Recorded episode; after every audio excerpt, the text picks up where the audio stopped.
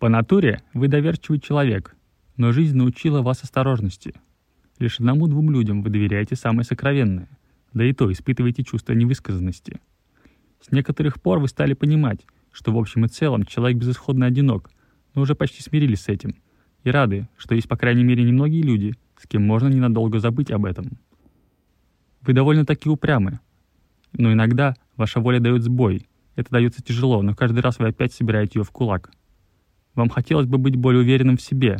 В некоторые моменты вас просто бесит ваша нерешительность, ведь в сущности вы понимаете, что не хуже других. Иногда вы бываете раздражительны и не можете сдержаться, особенно с близкими людьми, а потом жалеете о своих вспышках.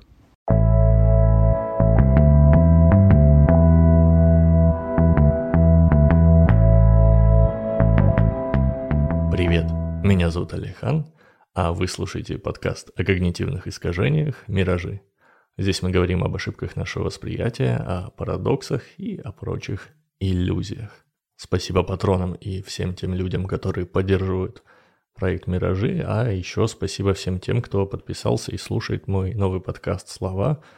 Это тоже мне очень приятно и, блин, спасибо, ребят. Продолжаем серию антишарлатанских роликов разбором эффекта субъективного подтверждения. Сейчас вы узнаете, как работает астрология и таро, кто такие Форер и Барнум, ну и в чем нас немножечко обманывают и надувают Spotify и Яндекс Музыка. В 19 веке жил-добыл Финеас Тейлор Барнум, талантливый пройдоха и топовый шоумен своего времени. Он зарабатывал много денег на любопытстве своей аудитории и не гнушался всяческими уловками и психологическими трюками. Поэтому, когда уже в середине следующего века психолог Пол Милл обнаружил, что некоторые его коллеги лукавят и пользуются ошибками восприятия клиентов, он назвал обнаруженную уязвимость эффектом Барнума. Эффект Барнума ну или Форера по имени автора первого серьезного исследования, заключается в том, что люди зачастую верят в обобщенные описания личности, как если бы они были точными описаниями их уникальности. То есть, когда мы сталкиваемся с какой-то общей информацией, но нам дают понять, что эта информация уникальная, и она описывает именно нас, мы склонны этому верить. Общие формулировки, вызывающие чувство, что они направлены именно на нас, называются заявлениями Барнума. Вот несколько примеров. У вас большой потенциал, который вы еще не раскрыли до конца. Вскоре произойдет то, чего вы ждали, и вы почувствуете себя увереннее. У вас есть сильное желание, чтобы люди принимали и любили вас. Иногда вы вкладываете слишком много усилий в проекты, которые не работают. Вы предпочитаете перемены и не хотите чувствовать себя ограниченными в том, что вы делаете. Из похожих фраз состояло и вступление к этому эпизоду. Думаю, вы обратили внимание, что его очень легко проецировать на себя. Это было пусть не очень точное, но цитата из книги Владимира Леви, э, советского психолога, который когда-то разбирался с этим эффектом. В 1948 году Бертрам Форер провел эксперимент, в котором показал действие эффекта. Он на полном серьезе протестировал несколько десятков студентов с помощью настоящего теста личности, а через неделю раздал всем якобы индивидуальные результаты. На деле же это была копипаста из астрологического журнала, в которой в 13 пунктах были все те же барнумовские формулировки. Вы критически анализируете себя в своих обязанностях. Часто вы очень хорошо умеете компенсировать свои слабости. Безопасность – одна из основных ценностей для вас. Вы независимый мыслитель, который гордится тем, что поступает иначе, чем другие. И так далее. Испытуемых просили оценить, насколько точными, по их мнению, были результаты этого теста. И, что неудивительно, они все подтвердили, что этот тест обалдеть какой точный. Средняя оценка у него была 4,3 из 5.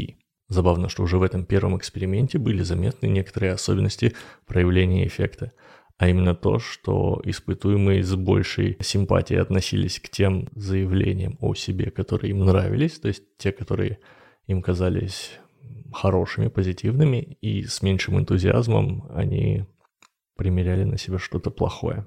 Собственно, тут мы плавно переходим к части, где попробуем разобраться, как это все работает. Мы с большим энтузиазмом верим в позитивные утверждения, чем в негативные. Это частный случай проявления принципа Полианны, о котором мы уже не раз говорили.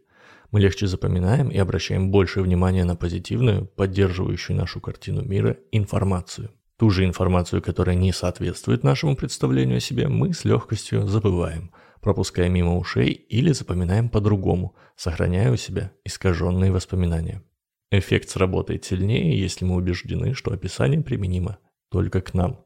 Астрология, нумерология, дизайн человека и прочие способы познания себя активно эксплуатируют эту особенность.